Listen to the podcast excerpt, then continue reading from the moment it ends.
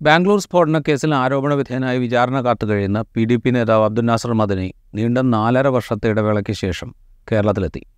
രോഗാതുരനായി കഴിയുന്ന പിതാവിനെ കാണുന്നതിന് വേണ്ടിയിട്ടാണ് അദ്ദേഹം ഇപ്പോൾ കേരളത്തിലെത്തിയിരിക്കുന്നത്. പിതാവിനെ കാണാൻ അനുമതി തേടി അദ്ദേഹം സുപ്രീം കോടതിയെ സമീപിച്ചിരുന്നു. സുപ്രീം കോടതി കേരളത്തിലേക്കുള്ള യാത്രയുടെയും അതിന്റെ സുരക്ഷാ ക്രമീകരണങ്ങളുടെയും ചെലവ് അദ്ദേഹം തന്നെ വഹിക്കണം അബ്ദുൽ നാസർ മദനി തന്നെ വഹിക്കണം എന്ന് നിർദ്ദേശിച്ചിരുന്നു. അതിന്റെ അടിസ്ഥാനത്തിൽ നേരത്തെ കർണാടകത്തിൽ അധികാരത്തിലിരുന്ന ബി ജെ പി സർക്കാർ ഏതാണ്ട് അറുപത് ലക്ഷത്തോളം രൂപ കെട്ടിവെക്കണം എന്നാണ് ആവശ്യപ്പെട്ടത്. അന്ന് ഈ യാത്ര ഒരുപക്ഷെ മുടങ്ങിയേക്കും എന്ന് കരുതപ്പെട്ടിരുന്നു. ഇപ്പോൾ കർണാടകയിൽ ഭരണമാറ്റം സംഭവിച്ചു. സുരക്ഷാ ക്രമീകരണങ്ങൾക്ക് വേണ്ടി വരുന്ന ചെലവ് യുക്തിസഹമായി ആ സർക്കാർ കണക്ക് കൂട്ടി ഏതാണ്ട് ആറ് ലക്ഷത്തോളം രൂപ വരും എന്ന് കണക്കാക്കി അത് കെട്ടിവെക്കണം എന്ന് ആവശ്യപ്പെട്ടു. അത് കെട്ടിവെച്ചതിന് ശേഷമാണ് മദനി കേരളത്തിലേക്ക് എത്തുന്നത്. ഇങ്ങനെ ബാംഗ്ലൂരു സ്ഫോടന കേസിൽ ആരോപണവിധേയനായി രണ്ടായിരത്തി ഒൻപതിൽ അറസ്റ്റിലായ അദ്ദേഹം ഈ വിചാരണ കാലയളവെന്ന് ആലോചിച്ച് നോക്കുക. രണ്ടായിരത്തി ഒൻപത് മുതൽ രണ്ടായിരത്തി ഇരുപത്തി മൂന്നിൽ നിൽക്കുകയാണ് നമ്മളിപ്പോഴും വിചാരണ പൂർത്തിയായിട്ടില്ല. വിചാരണ നടപടികൾ ഏത് ഘട്ടത്തിലാണ് എന്നുള്ളത് നമുക്ക് പരിശോധിച്ചാൽ അറിയാവുന്നൊരു സാഹചര്യം പോലുമല്ല. അതായത് നമുക്കത് പരിശോധിച്ച് മനസ്സിലാക്കണമെങ്കിൽ ഒരുപാട് ഘട്ടങ്ങളിലൂടെ അല്ലെങ്കിൽ ഒരുപാട് കാര്യങ്ങൾ മനസ്സിലാക്കണം. എന്നാൽ മാത്രമേ അതെ ഇപ്പോൾ ഏത് ഘട്ടത്തിലാണ് ഈ വിചാരണ നിൽക്കുന്നതെന്ന് മനസ്സിലാവുള്ളൂ. അപ്പോൾ അത്രയും കാലം പതിനാല് കൊല്ലമായി ഇതിന്റെ വിചാരണ നടക്കുന്നു. ആ വിചാരണ കാലയളവിനിടയിലാണ് അദ്ദേഹത്തിന് ദീർഘനാളത്തെ കാരാഗ്രഹവാസത്തിന് ശേഷം വിചാരണ തടവിന് ശേഷം അദ്ദേഹത്തിന് ജാമ്യം അനുവദിക്കുന്നത്. ജാമ്യം അനുവദിക്കുമ്പോൾ പോലും ബാംഗ്ലൂരു നഗരം വിട്ടു പോകാൻ പാടില്ല എന്ന കർശന വ്യവസ്ഥ അദ്ദേഹത്തിന് മേൽ ഈ ജാമ്യോപ ജാമ്യത്തിന് ഉപാധിയായി വെച്ചിരുന്നു. അതുകൊണ്ടാണ് അദ്ദേഹത്തിന് ബാംഗ്ലൂരുവിൽ തന്നെ തുടരേണ്ടി വന്നത്. ഇടക്കാലത്ത് നാട്ടിലേക്ക് വരുന്നതിന് വേണ്ടി അദ്ദേഹം പലതവണ സമീപിച്ചിരുന്നു. പക്ഷേ അതൊക്കെ നിരസിക്കുകയാണ് ഉണ്ടായത്. പിന്നീട് ഇപ്പോൾ പിതാവിന്റെ രോഗാവസ്ഥ ചൂണ്ടിക്കാണിച്ച് ഹർജി സമർപ്പിച്ചപ്പോഴാണ് സുരക്ഷാ ചെലവ് അദ്ദേഹം തന്നെ വഹിക്കണം എന്ന ഉപാധിയുടെ അടിസ്ഥാനത്തിൽ ഈ ഇളവ് അനുവദിച്ചത്. ഇളവ് എന്ന് പറയാൻ പറ്റില്ല. ഈ പ്രത്യേക അനുമതി സുപ്രീം കോടതി നൽകുന്നത്. ഇത് നമ്മൾ പറയുമ്പോൾ ഇതിനു മുമ്പ് അദ്ദേഹം കോയമ്പത്തൂർ സ്ഫോടന കേസിൽ ആരോപണ വിധേയനായി ഒൻപതര വർഷം വിചാരണ തടവ് അനുവദിച്ചിരുന്നു. ജാമ്യം പോലും കിട്ടാതെയുള്ള വിചാരണ തടവായിരുന്നു അദ്ദേഹത്തിന് അനുവദിക്കപ്പെട്ടിരുന്നത്. അതിനിടയിൽ അദ്ദേഹത്തിന്റെ മാതാവ് അസുഖബാധിതനാവുകയും കേരളത്തിലേക്ക് വരാൻ പരോൾ അനുവദിക്കണം എന്നാവശ്യപ്പെടുകയും ചെയ്തു.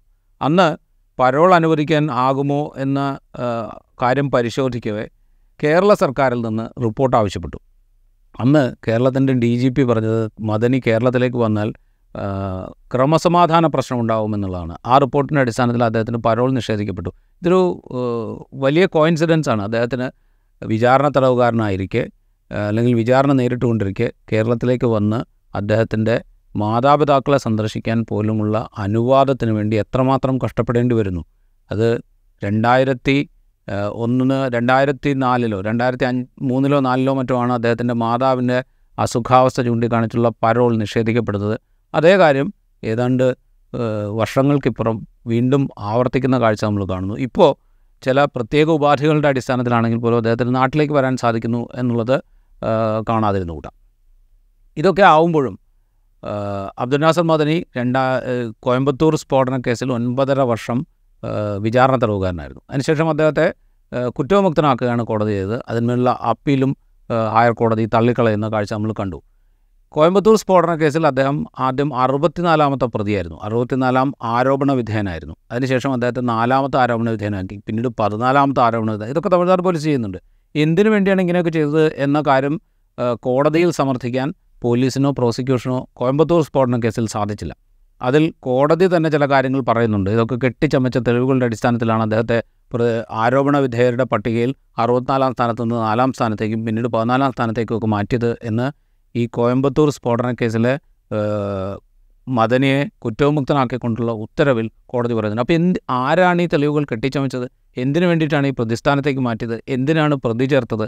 കോയമ്പത്തൂർ സ്ഫോടന കേസിൽ അദ്ദേഹത്തെ പ്രതി ചേർക്കുമ്പോൾ പ്രധാനമായിട്ടുണ്ടായിരുന്ന തെളിവ് ഈ സ്ഫോടന കേസിൽ പിൻ പിന്നിൽ പ്രവർത്തിച്ചു എന്ന് പറയുന്ന അൽ ഉമ എന്ന് പറയുന്ന സംഘടനയുടെ നേതാവുമായി ഏതാണ്ട് രണ്ട് മിനിറ്റോളം നീളുന്ന ഫോൺ സംഭാഷണം അദ്ദേഹം നടത്തി എന്നുള്ള ആരോപണമായിരുന്നു അദ്ദേഹത്തിനുള്ള പ്രധാനമായ തെളിവായി മുന്നോട്ട് വച്ചിരുന്നത്. അപ്പോൾ ഇതാണ് ഗൂഢാലോചനയിലെ പങ്കാളിത്തത്തിന് തെളിവായി അന്ന് അന്വേഷണ ഉദ്യോഗസ്ഥരും പോലീസും ഒക്കെ ഹാജരാക്കിയിരുന്നത്. പിന്നീട് അദ്ദേഹത്തെ അറസ്റ്റിലായതിനു ശേഷം മറ്റു പല കാര്യങ്ങൾ കെട്ടിച്ചമക്കപ്പെട്ടു അതൊക്കെയാണ് കോടതി പിന്നീട് തള്ളിക്കളഞ്ഞത്. ഏതാണ്ട് സമാനമാണ് ബാംഗ്ലൂരു സ്ഫോടന കേസിലെ കുറ്റപത്രം വായിച്ചാൽ നമുക്ക് ബോധ്യപ്പെടുക. പലതരത്തിലുള്ള ആരോപണങ്ങൾ സാക്ഷിമൊഴികൾ കുടകിൽ തടിയന്റെവിടെ നസീർ എന്ന് പറയുന്ന ഈ ബാംഗ്ലൂരു സ്ഫോടന കേസിന്റെ മുഖ്യ ആസൂത്രകൻ എന്ന് പോലീസ് ആരോപിക്കുന്ന വ്യക്തി സംഘടിപ്പിച്ച ക്യാമ്പിൽ താടിക്കാരനായ ഒരാൾ പങ്കെടുക്കുന്നത് കണ്ടു എന്ന രണ്ടുപേരുടെ മൊഴിയുണ്ട്. ആ മൊഴിയുടെ അടിസ്ഥാനത്തിൽ താടിക്കാരനായ ഒരാൾ എന്നുള്ളത് മദന് തന്നെയാണ് എന്ന് പോലീസ് പറയുന്നു. അതുപോലെ അദ്ദേഹത്തിന്റെ കൊച്ചിയിലെ വീട്ടിൽ വെച്ച് തടിയന്റെ നസീർ വന്നത് കണ്ടു എന്ന മൊഴിയുണ്ട്. അവിടെ വെച്ച് ബാംഗ്ലൂർ സ്ഫോടന കേസിനെക്കുറിച്ച് ബാംഗ്ലൂരിൽ സ്ഫോടനം നടന്നതിനെക്കുറിച്ച് സംസാരിച്ചത് കേട്ടു എന്ന മൊഴിയുണ്ട് എന്നൊക്കെയാണ് പറയുന്നത്. അങ്ങനെ മൊഴി പറയുന്ന ഒരാൾ കണ്ണൂർ സ്വദേശിയായ പരേതനായ എം എം മജീദിന്റെ മൊഴിയാണ് കോടതിയിൽ പോലീസ് ആദ്യം കുറ്റപത്രത്തിൽ ചേർത്ത് ആ കുറ്റപത്രം കോടതിയുടെ മുമ്പിൽ വന്നപ്പോൾ മദനിക്ക് വേണ്ടി ഹാജരായ അഭിഭാഷകർ ഈ മജീദിന്റെ മൊഴിയെടുത്ത ദിവസം കോടതിയിൽ ചോദ്യം ചെയ്തു. രണ്ടായിരത്തി ഒമ്പത് ഡിസംബർ പതിനൊന്നിനാണ് മജീദിന്റെ മൊഴിയെടുത്തതായി ആ കുറ്റപത്രത്തിൽ പോലീസ് പറഞ്ഞിരുന്നത്. രണ്ടായിരത്തി ഒൻപത് ഡിസംബർ പതിനൊന്നിന് കൊച്ചിയിലെ ആശുപത്രിയിൽ മജീദ് ചികിത്സയിലായിരുന്നു. അതായത് ഡിസംബർ അഞ്ചിന് അദ്ദേഹത്തെ അവിടെ അഡ്മിറ്റ് ചെയ്തു. ഡിസംബർ പതിനാറിന് അദ്ദേഹം മരിക്കുകയും ചെയ്തു. അപ്പോൾ ഇതിനിടയിൽ എങ്ങനെയാണ് അദ്ദേഹത്തെ കണ്ണൂരിൽ പോയി കണ്ട് മൊഴിയെടുത്തത് എന്ന ചോദ്യം കോടതിയിൽ മദനിയുടെ അഭിഭാഷകർ ചോദിക്കുന്നുണ്ട്. അപ്പോൾ പിന്നീട് ഇതിനൊരു അഡീഷണൽ കുറ്റപത്രം അല്ലെങ്കിൽ അഡീഷണൽ സത്യവാങ്മൂലം എന്നുള്ള നിലയിൽ ഒരു ഒരു സംഗതി പ്രോസിക്യൂഷൻ കോടതിക്ക് മുമ്പ് ഹാജരാക്കി. അതിൽ പറഞ്ഞത് ഈ എറണാകുളത്ത് വെച്ച് തന്നെയാണ് മൊഴിയെടുത്തത്. കേരളത്തിലെ സ്ഥലങ്ങൾ അത്ര പരിചിതമില്ലാത്തതുകൊണ്ട് കണ്ണൂർ എന്ന് തെറ്റായി പറഞ്ഞു പോയതാണ്. എറണാകുളത്ത് ആശുപത്രിയിൽ വെച്ച് തന്നെയാണ് മൊഴിയെടുത്തത് എന്ന് അന്വേഷണ ഉദ്യോഗസ്ഥർ പറഞ്ഞു. അപ്പോൾ ഈ അന്വേഷണ ഉദ്യോഗസ്ഥരോട് മദനിയുടെ അഭിഭാഷകർ ചോദിക്കുന്നു ഈ ഹോസ്പിറ്റലിൽ അഡ്മിറ്റായി കഴിഞ്ഞിരുന്ന മജീദ് എന്ന വ്യക്തി അന്ന് മൊഴി നൽകാനുള്ള ശാരീരിക അവസ്ഥയിലായിരുന്നു അദ്ദേഹം സുബോധത്തോടെ ഉണ്ടായിരുന്നു എന്നുള്ള കാര്യങ്ങൾ തെളിവായി എന്ന് എന്നുള്ളതിന് തെളിവായി കോടതിയിൽ ഡോക്ടറുടെ സർട്ടിഫിക്കറ്റോ അല്ലെങ്കിൽ ഡോക്ടറുടെ മൊഴിയോ അങ്ങനെ എന്തെങ്കിലും ഹാജരാക്കിയിട്ടുണ്ടോ എന്ന് ചോദിക്കുമ്പോൾ അതിന് മറുപടി ഉണ്ടായിരുന്നില്ല. പ്രോസിക്യൂട്ടർ അങ്ങനെ പല തരത്തിലുള്ള വൈരുദ്ധ്യങ്ങൾ നമ്മൾ ഈ കുറ്റപത്രം പരിശോധിച്ചാലും കോടതി നടപടികൾ പരിശോധിച്ചാലും കാണാൻ സാധിക്കും. ഈ വൈരുദ്ധ്യങ്ങളുടെ ഒക്കെ അകമ്പടിയിലാണ് അബ്ദുൽ നാസർ മദനിയെ ബാംഗ്ലൂരു സ്ഫോടന കേസിൽ മുപ്പത്തൊന്നാം പ്രതിയാക്കി ചേർക്കുന്നത്. അങ്ങനെ മുപ്പത്തൊന്നാം പ്രതിയാക്കി ചേർക്കുമ്പോൾ അവിടെയുമുണ്ട് ചില ചില വൈരുദ്ധ്യങ്ങൾ നമുക്ക് ചൂണ്ടിക്കാണിക്കാനായിട്ട്. ഈ ബാംഗ്ലൂർ സ്ഫോടന കേസിൽ ആദ്യം ബംഗളൂരുവിലെ പോലീസ് കുറ്റപത്രം ഫയൽ ചെയ്യുമ്പോൾ സമീർ ഭാഗ്യവാടി എന്ന് പറയുന്ന ഒരാളായിരുന്നു മുഖ്യ പ്രതിസ്ഥാനത്ത് സമീർ ഭാഗ്യവാടിയുടെ മൊഴിയുടെ അടിസ്ഥാനത്തിൽ മറ്റ് നിരവധി ആളുകളെ ഈ കേസിൽ പ്രതി ചേർത്തിരുന്നു ഇത് അതിന്റെ കൂടെ ഒരു കാര്യം കൂടെ പറഞ്ഞിരുന്നു. അഡീഷണൽ ആയിട്ടുള്ള ഒരു കുറ്റപത്രം ഇതിൽ ചൂടെ സമർപ്പിക്കാനുണ്ട് എന്നും പറഞ്ഞിരുന്നു. ഈ ആദ്യത്തെ കുറ്റ സമീർ ഭാഗ്യവാടി മുഖ്യപ്രതിയായ ആദ്യത്തെ കുറ്റപത്രത്തിൽ തന്നെ വലിയ തെളിവുകളുടെ പട്ടിക കർണാടക പോലീസ് ഹാജരാക്കി. അതിനുശേഷം കാശ്മീരിൽ കേരളത്തിൽ നിന്ന് പോയ നാല് മലയാളികൾ ഏറ്റുമുട്ടലിൽ കൊല്ലപ്പെട്ടു എന്നുള്ള വാർത്ത വരുന്നു. ആ ആ കൊല്ലപ്പെട്ടു എന്ന് കരുതപ്പെടുന്ന ആളുകളിൽ ഒരാളുടെ പക്കൽ നിന്ന് ബാംഗ്ലൂരിലേക്ക് ബാംഗ്ലൂരിലേക്ക് വരാനുള്ള യാത്രാ ടിക്കറ്റ് കണ്ടെടുത്തി എന്ന് റിപ്പോർട്ട് വരുന്നു. ആ യാത്രാ ടിക്കറ്റിന്റെ അടിസ്ഥാനത്തിൽ നടത്തിയ അന്വേഷണത്തിലാണ് തടിയന്റെ അവിടെ നസീറിലേക്ക് എത്തുന്നത്.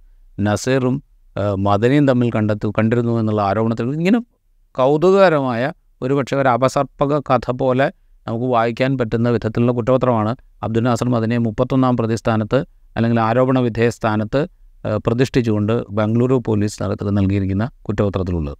അപ്പോൾ ഈ കുറ്റപത്രത്തിന്റെ അടിസ്ഥാനത്തിലാണ് പതിനാല് വർഷമായി ഈ വിചാരണ നടപടികൾ നടക്കുന്നത്.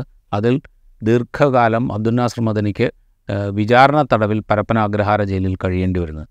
ഇതൊക്കെ നീതിയെക്കുറിച്ചുള്ള മനുഷ്യാവകാശങ്ങളെക്കുറിച്ചുള്ള ഗൗരവമുള്ള ചോദ്യങ്ങൾ ഉയർത്തുന്നുണ്ട്.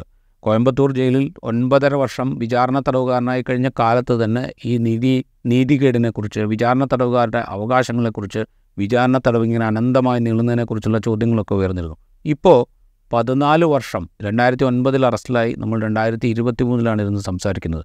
ഏതാണ്ട് പതിനാല് വർഷം നീണ്ട ഏതാണ്ട് പതിനാല് വർഷത്തിൽ ആറു വർഷത്തോളം നീണ്ട വിചാരണ തടവ് അബ്ദുൽ നാസർ മദനി അനുഭവിക്കുന്നുണ്ട്. അതിനുശേഷം ജാമ്യം കിട്ടിയെങ്കിലും ഏതാണ്ട് ഹൗസ് അറസ്റ്റിൽ എന്നുള്ള മട്ടിലാണ് അദ്ദേഹം ഇപ്പോഴുള്ളത്. ബംഗളൂരു നഗരത്തിൽ നിന്ന് പുറത്തു പോകാൻ പറ്റില്ല. അദ്ദേഹത്തെ ചികിത്സിക്കുന്ന ആശുപത്രിയിൽ നിന്ന് അദ്ദേഹത്തിന് പുറത്തു പോകാൻ പറ്റില്ല. അല്ലെങ്കിൽ അദ്ദേഹം താമസിക്കുന്ന മുറിയിൽ നിന്ന് അദ്ദേഹത്തിന് പുറത്തു പോകാൻ പറ്റില്ല.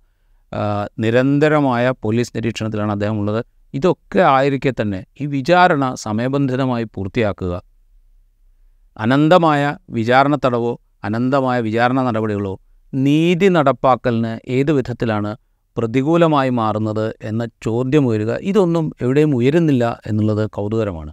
കോയമ്പത്തൂർ ജയിലിൽ അദ്ദേഹം കഴിയുന്ന കാലത്ത് ഈ പറയുന്ന നീതികേടിനെക്കുറിച്ച് മനുഷ്യാവകാശ ധ്വംസനത്തെക്കുറിച്ച് വലിയ ആലോചനകൾ വലിയ വിമർശനങ്ങളൊക്കെ ഉയർന്നിരുന്നു. ഇപ്പോൾ അങ്ങനെ ഒരു വിമർശനങ്ങളോ പൊതു വിമർശനങ്ങൾ പൊതു മധ്യത്തിൽ അങ്ങനെയുള്ള വിമർശനങ്ങളൊന്നും വലിയ തോതിൽ കാണാനില്ല. ഇത് പറയുമ്പോൾ അബ്ദുൽ അബ്ദുൽ നാസർ മദനി അദ്ദേഹം തന്നെ കോയമ്പത്തൂർ സ്കോളർ കേസിലെ ആരോപണ വിധേയസ്ഥാനത്ത് നിന്ന് കുറ്റവിമുക്തനാക്കപ്പെട്ട് പുറത്തിറങ്ങിയതിന് ശേഷം അദ്ദേഹം തന്നെ ചില പറഞ്ഞ ചില കാര്യങ്ങൾ നമ്മൾ ഓർക്കേണ്ടതുണ്ട്. അദ്ദേഹം പറഞ്ഞത് എന്റെ ആദ്യകാലത്തെ പ്രവർത്തനം ശരിയായിരുന്നു എന്ന് ഞാൻ വിശ്വസിക്കുന്നില്ല. അന്ന് ഞാൻ വൈകാരികമായാണ് കാര്യങ്ങളെ കണ്ടിരുന്നത്. എന്റെ വൈകാരികമായ പ്രസംഗങ്ങൾ ഈ സമുദായത്തിൽപ്പെട്ട ചിലരെയെങ്കിലും വേറെ നിലയ്ക്ക് ചിന്തിക്കാൻ പ്രേരിപ്പിച്ചിട്ടുണ്ടാകാം. ഇതൊക്കെ എന്റെ തെറ്റായിരുന്നു എന്ന് അദ്ദേഹം പറയുന്നുണ്ട്. അത് അദ്ദേഹം പറഞ്ഞു എന്നുള്ളതുകൊണ്ട് മാത്രമല്ല ആർ എസ് എസിന് ബദലായി ഐ എസ് എസ് രൂപീകരിച്ച വ്യക്തിയാണ് അബ്ദുൽ നാസർ മദനി. അതാണോ യഥാർത്ഥ രാഷ്ട്രീയ പ്രവർത്തനം എന്നത്? ഒരു ചോദ്യമായി അവിടെ അവശേഷിക്കുന്നുണ്ട്. ഒരു വിധത്തിൽ പറഞ്ഞാൽ ആർ എസ് എസിന് ബദലായി ആർ എസ് എസിന്റെ തന്നെ ഒരു രൂപം ആർ എസ് എസിനെ ആർ എസ് എസിന്റെ തന്നെ മറ്റൊരു രൂപം കൊണ്ട് പ്രതിരോധിക്കലല്ല യഥാർത്ഥ രാഷ്ട്രീയം. അത് തെറ്റായിരുന്നു എന്ന് അബ്ദുൽ നാസർ മദനി തന്നെ പിൽക്കാലത്ത് പറഞ്ഞിട്ടുണ്ട്. അങ്ങനെ പറഞ്ഞ ഒരാളെയാണ് രണ്ടായിരത്തി ഒൻപതിൽ വേറൊരു കേസിൽ അറസ്റ്റ് ചെയ്ത് ബാംഗ്ലൂരു സ്ഫോടന കേസിൽ പ്രതി ആരോപണ വിധേയനാക്കി ജയിലിലേക്ക് കൊണ്ടുപോകുന്നത്. ഈ ബാംഗ്ലൂരു സ്ഫോടന കേസിലെ കോടതി നടപടികൾക്കിടയിൽ വേറെയും കൗതുകരമായിട്ടുള്ള പല കാര്യങ്ങളുമുണ്ട്. ഡൽഹി ജയ്പൂർ അഹമ്മദാബാദ് എന്ന് തുടങ്ങി പല സ്ഥലങ്ങളിൽ രാജ്യത്തിന്റെ പല സ്ഥലങ്ങളിൽ നടന്ന സ്ഫോടനങ്ങളുമായി അബ്ദുൽ നാസർ മദനിക്ക് ബന്ധമുണ്ട് എന്ന് കോടതി നടപടികൾക്കിടെ പ്രോസിക്യൂഷൻ യാതൊരു തെളിവുമില്ലാതെ ആരോപിക്കുന്ന കാഴ്ചകൾ നമ്മൾ കാണുന്നുണ്ട്. അപ്പോൾ ഇതൊരു ട്രാപ്പാണ് എന്ന് കോടതി നടപടികളും കുറ്റപത്രവും സൂക്ഷ്മമായി വായിച്ചാൽ നമുക്ക് മനസ്സിലാക്കാവുന്നതേ ഉള്ളൂ. അങ്ങനെ ഇരിക്കുന്ന ഒരു മനുഷ്യനാണ് സ്വന്തം പിതാവിനെ അദ്ദേഹത്തിന്റെ രോഗാവസ്ഥയിൽ കഴിയുന്ന പിതാവിനെ കാണുന്നതിന് വേണ്ടി സ്വന്തം നാട്ടിലേക്കോ വീട്ടിലേക്കോ വരുന്നതിന് ഭരണകൂടത്തിന്റെ ചെലവുകൾ അല്ലെങ്കിൽ സുരക്ഷാ ചെലവുകൾ ഭരണകൂടത്തിന്റെ ചെലവാണ്. ഭരണകൂടമാണ്. സുരക്ഷയ്ക്ക് മാർഗങ്ങൾ ഉണ്ടാക്കേണ്ടത് അതിനുള്ള ചിലവ് വഹിക്കേണ്ടതും ഭരണകൂടമാണ്. ആ ചിലവുകൾ അദ്ദേഹം തന്നെ വഹിക്കേണ്ടി വരുന്നു. ആ ചിലവ് അധികരിപ്പിച്ച് കാണിച്ച് അദ്ദേഹത്തിന്റെ യാത്ര വൈകിപ്പിക്കാൻ ഭരണകൂടം തന്നെ ശ്രമിക്കുന്ന കാഴ്ച നമ്മൾ കാണേണ്ടി വരുന്നത്. ഇത് സാമാന്യ നീതിയെക്കുറിച്ച് നീതി നിർവഹണത്തെക്കുറിച്ച് നീതിന്യായ സംവിധാനത്തെക്കുറിച്ച് ഒക്കെ ഗൗരവമുള്ള ചോദ്യങ്ങൾ നമ്മുടെ മുമ്പിൽ ഉയർത്തുന്നുണ്ട്.